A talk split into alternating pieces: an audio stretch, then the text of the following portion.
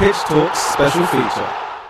Ladies and gentlemen, boys and girls, children of all ages, straight shooting LJA, the G Man, Jazzy Fizzle, Nathan Arsenal, and JBK. proudly bring to you another Pitch Talk special feature. Now, what we're going to go into, obviously, you can see I'm wearing my Ibis Eagles jersey, grassroots football. And of course, Jamie being an FA qualified and a licensed coach, it's one of them where we can only go one way. Grassroots football in England suspended during lockdown from the 3rd of November 2020. Part of the reason why we're wearing these masks. Um, all adult and children's Social distancing, by the way. well, at least we're taking one precaution. But um, yeah, grassroots football um, sus- in England suspended during lockdown. All adults and children's grassroots football is to be suspended in England during the national COVID 19 lockdown. Restrictions will run from Thursday, 5th of November until Wednesday, 2nd of December, at least. Just want to put that stipulation in. No men's teams in leagues lo- um, in leagues lower than the national leagues north or south will be able to train or play, and women's competitions below the second tier championship are also suspended as well. The women's part we're going to hit on another special feature, so hang tight for that one. Right now, we're just focusing on the grassroots segment.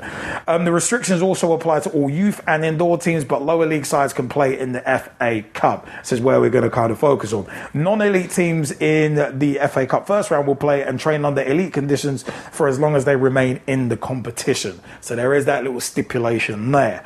Um, but, but, but, um, our aim is to is to ensure that the 2021 um, 2020 2021 season is completed at these levels and will liaise with the relevant leagues in the NLS National League System and WFP Women's Football Pyramid and County Football Associations to provide support and establish appropriate options um, to do so if required. An FA statement read: Restarting football at all these levels has taken substantial determination and commitment from stakeholders across the game, and we would like to thank everybody for their vital contributions. However, health and well-being remain the priority so it's extremely important that clubs, players, coaches, match officials, league officials, volunteers, parents, carers, and facility providers, a lot of people in there, adhere to the UK government's new national COVID 19 restrictions during this period. Um, youth sport will actually be limited to schools. There were calls for youth sport to be exempt um, when the new restrictions came into effect on Thursday, 5th of November, but Culture Secretary Oliver Dowden confirmed it would only be permitted in school. Unfortunately, we need to um, pause grassroots sport outside school to reduce the transmission risk from household mixing households mixing he tweeted which is quite interesting in and of itself but we'll come back to that um, as soon as we can resume this, we will. Elite sport can continue behind closed doors during the lockdown. Um, former um, Wales midfielder Robbie Savage, um, who coaches a junior team, has actually criticised um, the decision to suspend children's sport um, in a series of tweets. Quoting Dowden's tweet, he said, Have you or any of your senior government officials been to a grassroots game since lockdown? Do you have any idea what it's like for thousands of grassroots volunteers? Do you know the impact of this decision on youngsters' mental and physical well being? Very important question there. Chelsea boss Frank Lampard added, I'm a massive advocate for children to play all sorts of sports, but at unprecedented times we're reliant on the government and scientists. Yeah, if you want my view on government and scientists, the straight shooting rants, yeah, that, and also the straight shooting view as well. Two of my vlogs on Instagram and YouTube. That's a separate issue, not going to go into that rabbit hole today. But um, if it can be done in a sa- in a safe way, I think for physical and mental health, we must strive to do it as much as we can. It's a tough time, and I'm a father, so I do worry. I don't know all the data, but as a parent, you, if you can remain active and encourage your children to be active in this tough time, it's a great thing to do. I would really encourage us to find a way to keep children active, but it has to be in a safe way, so we don't see long term issues coming back from it in these youngsters' lives. Um, Youth Sports Trust Chief um, Executive Ali Oliver um, said to BBC Sport that under a quarter of secondary schools do not offer physical education. So this comes into it too. Um, to lose some grassroots clubs will leave us with a legacy of a generation who are inactive and unable to find a way into sport, she said. Um, former Department for Digital Culture, Media and Sports Select Chair, Committee Chair Damian Collins had written to Dowden asking the government to allow youth sport to continue in England after the 5th of November. Um, it is it is one of them was where he called on the government to extend the definition of elite sport to include academy players at Premier League clubs and those in development centres such as England Rugby Developing Player Programme and Sport England's Talented Athlete Scholarship Scheme. Um, the young people will currently be allowed to continue with sport at school, and we believe the risks to the spread of the coronavirus from outdoor grassroots youth sport would be minimal. He said in a letter also signed by former sports ministers Tracy Crouch and Helen Grant. There would, however, be clear and lasting benefits for these young people if the government could support this. Leisure centres and gyms will close, as will other indoor and outdoor leisure facilities. And so where we are, so where we are with this, um, I want I want to ask you, Jamie. I want to ask you, Jamie, as a as a as a youth coach. I mean, this is the second time during this COVID nineteen pandemic that um, that we've had a lockdown, and I would, I would I would ask you first and foremost, how much of an impact do you think the first one had back in March 2020, and how much of an impact do you think this one is going to have on youth and grassroots sports, not just football? I'd like to hear your take on that first. Um, two things. Uh, first of all, yes, I've, I coach a team who are basically in sec- in primary school. Um,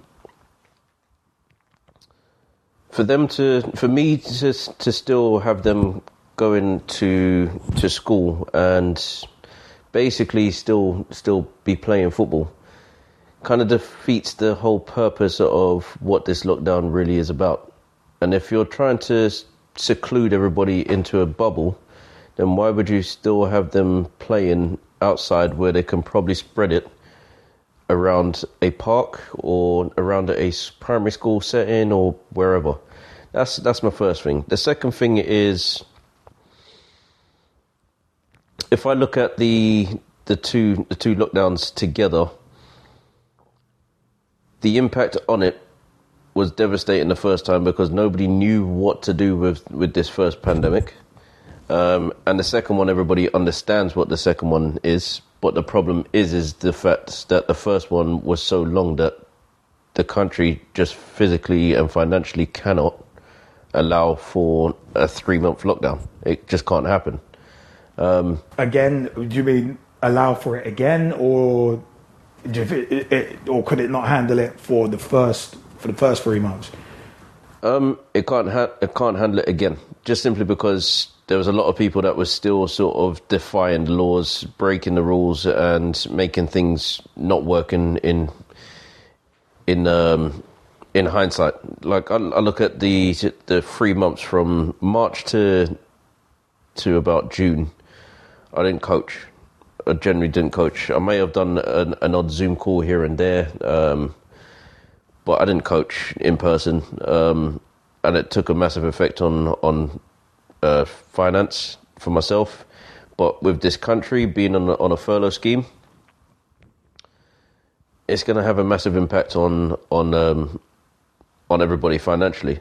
So what that means is, if every child's parent has to pay for for um, a session, the problem will be is that none of us will be get, getting paid. So a lot of people will go, well, why am I going to walk out of my door, risk life and limb just to get a session on? They're just not going to do it. Um, and if it also means that if they are breaking the rules, and it also means that they lose their license to coach, most people are going to go, no, I'm not going to do that. Um, so the impact on, on the kids will be well, what are they doing outside of this? And if their parents didn't have um, things in mind from beforehand, or had a very tough life beforehand, um, and in terms of and what I mean by tough life is that they had to go to work to provide, and all, and that's all they kind of knew. Then the kid won't have anything to do at home and that will be the impact. That will be the, necessary, necessary impact. Is what does a child do when their parent is at work? They won't know. The only thing that they will probably know is, well, my child, my my mum's gone to work, my dad's gone to work, and that's about as good as it's going to get. Whatever happens in between that, so long as I don't get into trouble, I'm okay. But that's the problem. That has been the problem from, from the first lockdown to the second lockdown is that's all that's been been said in terms of how does everybody deal with this this lockdown. So for me, I'm going to say the first one should have been extended to probably the end of this year. It would have made more sense to do it do it that way than to actually go. Well, we're going to have a break and then come back to it in in a few uh, in a few months, because essentially what you've done is you started a lockdown because there were people that were complaining about it being being a problem, and more so the businesses were saying, well, they're not going to have business. They've basically made the decision for the prime minister, in my opinion, to say, well, we need to get business running again, so we'll we'll try and do it. And now we've gone back into a, a national lockdown again. So essentially, you were better off not having a. Um, you were better off not opening businesses throughout the summer and just going, well, up until the end of the year, we'll work something out. See, for me, this the whole the whole thing for me is to, is especially when it comes to businesses and the elite side of the game, it's all about money. But with the grassroots side, um, I, I think I think the first lockdown had such a massive impact on the country in general. I think mainly I think mainly because you know when you have something taken away Mm-hmm. When you get when you when you're used to freedoms, da, da, da, and then you have stuff taken away, and then you wonder why when people get the opportunity to kind of come out, it's like, oh my god, I'm going to do everything I used to do, even with the restrictions. So, so for, for me, I mean, it was a, it, it was in, ter- in terms of youth and grassroots sports, not even just football. I mean, it's it's had such a massive impact the, the first lockdown because at the end of the day, you look at um, futsal. Futsal was just like nope, gone. Yep. And because of this pandemic as well, one of the other concerning things for me personally, I mean, playing for a, playing for a grassroots club, um, Ibis Eagles AFC, it's one of them where the FA mentioned um, about a month about a month or so ago that over the next three years they're going to cut they're going to cut 20, about twenty million per year for grassroots for grassroots football. And it's not as if grassroots football was getting hundreds of millions and millions invested anyway. So for them to cut that off is just eh, I mean it's it's just not good. It's not it's not good it's not good at all. So it's not even just football that's been impacted by this. There are other sports and especially youth sports as well. And funnily enough, actually, there actually is a youth sports um, youthsporttrust.org. Um, they've actually done an evidence paper about the impact of COVID nineteen restrictions on children and young people. And Youth Sports Youth Sport Trust is a children's charity that works to ensure every child enjoys life changing benefits that come from play and sport. They do it by harnessing the power of sport, physical activity, and PE um, to increase young people's life chances through improved well being, healthier healthier lifestyles, and greater attainment. And they have actually, I said, they've done an evidence paper that kind of surmises the effects um, on children and young people of the restrictions. I mean, um, the first one, restrictions, I'll give you the cocktail napkin versions. Um, we'll put a link in the description that you can read the details. But restrictions imposed as a result of COVID have had substantial and wide ranging health implications for young people's mental health and well being. For some, um, these impacts may be deep and long lasting. Many organizations are not set up to respond to the increased demand. At least one third of children have experienced an increase in mental health issues, um, including stress, loneliness, and worry. More than two, fifths, 41% of children and young people aged 8 to 24 say that they are lonelier now than before the restrictions were put in place. More than one third say that they are more worried, 38%. 37% are sadder or more stressed, 34%. Um, and a third report that they've had more trouble sleeping. Boredom, 51%. Worry, 28%. And feeling trapped, 26%, are the top three emotions experienced by children and young people. Um, Two thirds of primary school children report feeling feeling lonely. It's fifty percent up on normal levels, um, and um, amongst girls, 24% of those aged 11 to 14, and 50% of those aged 15 to 18 report that COVID and COVID 19 and lockdown has had a negative effect on their mental health. 33% of girls aged 4 to 10 say that they feel sad most of the time, and 42% of girls aged 15 to 18 feel stressed or worried. Their key concerns are uncertainty about school and education. 76% of them felt that way. Loneliness and isolation, 51%. A lack of freedom and independence, 44%. Younger girls aged 4 to 10 report that they miss their friends, 95%. Um, and speaking as a dad myself, that's that sounds pretty accurate to be perfectly frank. Their teachers 79% and playtime 59%. Older girls aged 11 to 18 miss school trips, events and celebrations 70%. Learning 50% and school sports 29%. Um, older children 16 to 19 is where it's where it's interesting as well are also worrying about life after lockdown. So that's 73% are worried about the future, and 59% say that their well-being is being affected. Key concerns for those aged 14 to 25 are about those are about those close to them being at risk, 61%, and the strain on the NHS is 42%, and a future economic crisis at 34%. Now, I mean, COVID, COVID also is leading to uncertainty about future employment as well. More than a quarter, 29% of 16 to 25 year olds feel that their future career prospects may have been damaged. 46% believe that finding a new job now feels impossible. Um, and one third feel that everything they've worked for is now going to waste. 69% feel their life is on hold, and almost half, 47%, don't feel in control of their lives, rising to 65% for those not in education, employment, or training.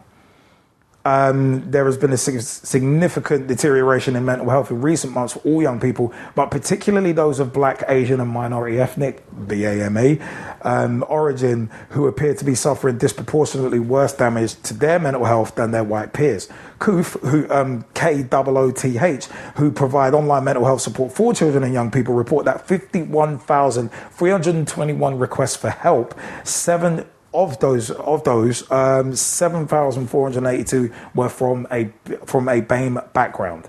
The number of BAME children contacting them with suicidal thoughts went up by twenty six point six percent, versus eighteen point one percent for white children, and I mean also self harm incidents with an increase of twenty nine point five percent for BAME versus twenty four point nine percent for everyone else. I mean it's one of them was calls to Childline have increased um, as well. The NSPCC conducted over 2,200 counselling sessions to children and young people between 21st of January and 8th of April 2020, of which 1,600 were delivered in March when government restrictions were introduced. So it's one of them ones where it's like there's a lot of there's there's a lot of, there's a lot of things that are being exacerbated um, existing issues obviously are being exacerbated. And it, it's so sad to see this because, I mean, the children of the future. No ifs, no buts. The children of that are the future. And again, Jay, I'd like to I'd like to ask you as well as a youth football coach yourself. Um, how did the lockdown back in March affect you as a coach and you as a person as well especially and did did you did you see in your in the one-to-one sessions that you do did you see any of those youngsters um, exhibiting any kind of feelings of anxiety depression or other things? Um, in the first lockdown i'll explain it this way. I was ready to quit football. Um, I hadn't been in it for as long as a lot of people would suggest, um, but 16 years feels like a long time. Um, I think that was my, my biggest my biggest thing. Um, watching the sessions on watching the sessions that I was doing, it just felt like I was I was in a trance, and I just eventually I was just like, well, I can't do this anymore. Um, but then there was a bit of a reprieve, and I started off believing achieve coaching. So my clientele grew a little bit uh, over Zoom calls, and it made made a difference, and things were, were steadily working working in my favour. Um, to the point where I said, "Well, I'll do a U turn, and maybe I'll stick with with um, stick with football for a little while longer to see what it would give me. Um, in terms of the impact on the kids, I didn't really see anything because it's it. There was more happiness behind it. There was more like they wanted to be there. They wanted to just kick a ball about. They just wanted to to do something. So it's a case of something's better than having something is better than having nothing. basically. Um, and it was the same for me. Um, I I enjoyed it, and I found myself enjoying a lot more one to one sessions than than actually doing um, team sessions, just simply because you can work with you can work with those players a little bit more. You can see see what they see what they do a little bit more of, and see what they what they tend to to fear and and things like that. So you get to know the player a, little bit more um, clearly than just putting them into a position and, and hoping for the best. Um, and that was one of the things that I I massively um, looked at for those players is that they now started to recognise that I was interested in how they would develop. Um, and a lot of players have come back to me over the past few years, um, over the past few weeks, before the lockdown, and said that they their game massively improved after we worked together. And I thought, well, that's that's what it should be. That's how, that's how it should be. If you're still the same player after um, after we worked together, then I haven't done my job. Um, one of the things that I do as a as a coach is I set I set people up to the next level with new ideas, not try and teach them at the level that they're at now. I try to set them up for what they will f- they will feature in the next in the next few years. So again, if somebody says, "Well, why do you work on passing?" It's because I'm not going to be their coach for the rest of their life. I can't be. It's it's physically impossible for them just to continue hearing the same voice um, for the next uh, for 60 years. Um, it's not going to happen. So if they were to stay in the game for the next um, 50 years, I wouldn't be their coach for the next 50 years. I'd be their coach for the next maybe four or five. Whoever they get after that needs to know that they've been given the right information and worked on it as much as they can, so that all they've got to work on next is maybe the next the next level for um, for that person. Um, and that was that's that's how I coach. I I try not to coach with the the the goal in mind to know that what they're coaching is for their age group now. I'm trying to coach them for what they're going to be next next time, and that's what I I think the lockdown will come come as, especially with some of those numbers, or maybe all of them. I look at all of them and I look at I look at the negative impact that everybody has come out with um, in terms of depression, in terms of feeling lonely, in terms of missing friends, in terms of um, not having something to do, in terms of boredom, in terms of um, just just not just not be, just not finding that they they enjoyed going to football or enjoyed going to the sport that, that they love, whether it be football, rugby, tennis, um, ice hockey, outdoor hockey, uh, rugby, um, anything. It could have been anything, and they felt happy doing it because they were they were in a social environment where it's gonna it's gonna affect their their happiness in a in a good way, but then it's been ripped away from them by somebody who who doesn't know them, and that's that was the key thing for me. Is that a lot of them didn't understand it, so psychologically everybody was going, well, I don't understand why I can't see my friends. Well, you can't see your friends because if one of them was to happen to to make you sick, we could never forgive that person. That's So, usually so do you think understanding um, the restrictions and then being explained better? Because obviously they were not explained well by the government, and the amount of U-turns. I, I mean, I've personally been saying that what's it? This government has had more U-turns than a toddler trying to play Mario Kart for the first time, and. It, it, do, do you do you think do, do you, do you think there could have been a lot better explanation as to what the restrictions were going to entail. Do you think these numbers, uh, the numbers that I just threw out from Youth Sports Trust, do you think those numbers would have been a lot lower if things had been explained better from the outset, rather than explain, rather than saying, right, we're doing this and then coming back? No. And the reason why I say that is it's a bit like it's a bit like being in a football team itself, or being in any team sport. You're going to have different characters to work with. Some will accept that certain things are going to happen.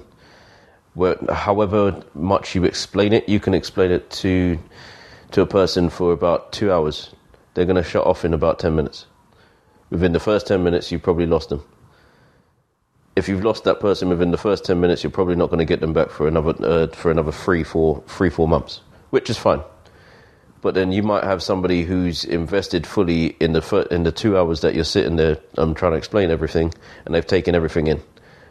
They've understood everything that you've said, and you know what? They, they're very clear in, um, in what needs to be done.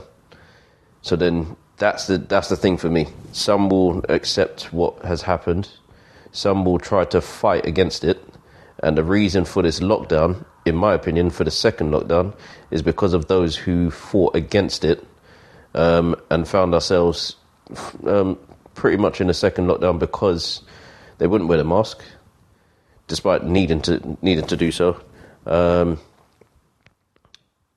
or just having it on your persons. In my opinion, if you just have it on your persons, then nobody can actually say anything to you.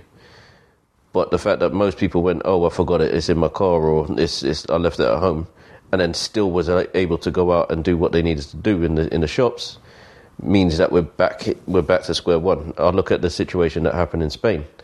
Spain closed their borders to everybody.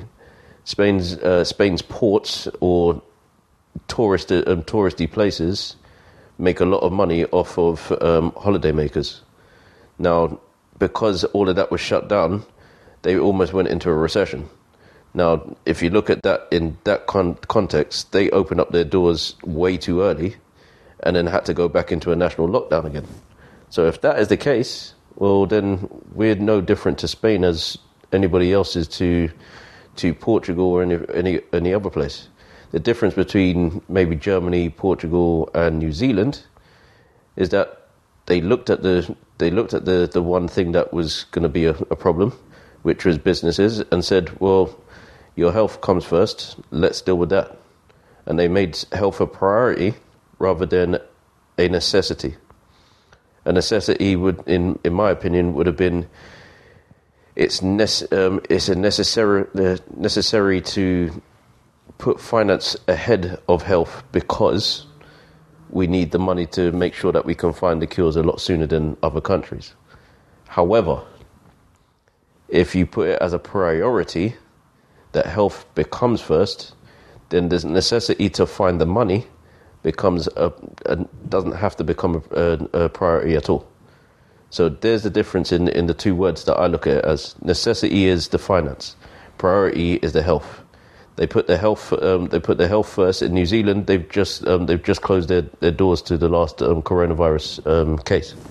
Now they've got 20,000 people turning up to an international game between New Zealand and Australia, one of the biggest matches in rugby um, rugby history. To me, that just that just speaks volumes, just simply because you went from having nobody in your in your stadiums, and possibly no sports whatsoever, to now having 20,000 watching the biggest match in your, in in history. We also had um, in Hungary the um, Super Cup. Yes. Super Cup as well I had about 20,000 fans in it as well. So it's like. Same thing with, with Germany. Germany have now um, brought back fans to, um, in the bucket loads to, the, to say, well, we, we had to do a national lockdown. As much as our country um, didn't want to probably do it, we've just said, well, either you do it or you get fined. And they were very adamant on the fine. That was another thing that made, made a problem um, for this country as well as um, Spain if you look at the Spanish one, apparently one of the one of the things was if you walk outside of your door for anything um, for anything more than just, just, just to put the, the bins out, you will get a six hundred euro fine. If you get anybody else, um, if you walk in, if you get into your car with any second person, it's a one thousand euro fine. Yeah, and both of those were on the spot, no negotiations, no mucking around. No, and and that was the problem. Whereas here, there was always a reason. Mm. There was always, oh well, I had to go out because my health is my health is being um, needs to be looked after, or I need to go to the doctors, or to me, most of the most of the problems came from the fact that nobody wanted to accept what was what was a lockdown. And that's why we've got a second lockdown. And I'm not saying this is a national problem. I think there are handfuls of people who have allowed the rules to be bent in in so many ways where you can go, okay, well, this wasn't explained to me, so I can just do this, or maybe I can get around this because this is the loophole within this rule. Okay, well, if there's a loophole in this in this rule, then expect all these problems to keep surfacing, so that every single time you want to go to the pub or you want to go to the um, you want to go to work, somebody's going to say, nope, there's a lockdown. You can't do this. You can't do that and it just means that we as a as a not as a national lockdown but as a as a as a country the people have to now decide what is more best for the future of this country we are now in a new decade and we seem to be still running things like we did 20 years ago that's the problem we still seem to be going, well, it's okay, it's it's going to be dealt with, blah blah blah. Listen, that's not how the um, the world is still still working. Again, if anybody's having a look at um, what's going on on um, in America at the moment, the voting should have been finished two days ago. The reason why it hasn't is because a president has decided that he wants to make sure that he's still in charge of whatever free world that he need, he needs to be in charge of. But he's not, and all the all these um, these extra votes are actually going against him because he wants a recount. Well, let's not get too. I'm not gonna get I'm not gonna get bogged down in the, I'm not gonna get bogged down in the politics. But what I'll say is is this: so long as so long as we we keep finding reasons to not do the right thing, we're gonna keep going through these lockdowns week in week out to say, well, what's the truth about what are we meant to be doing? Pitch Talks special feature.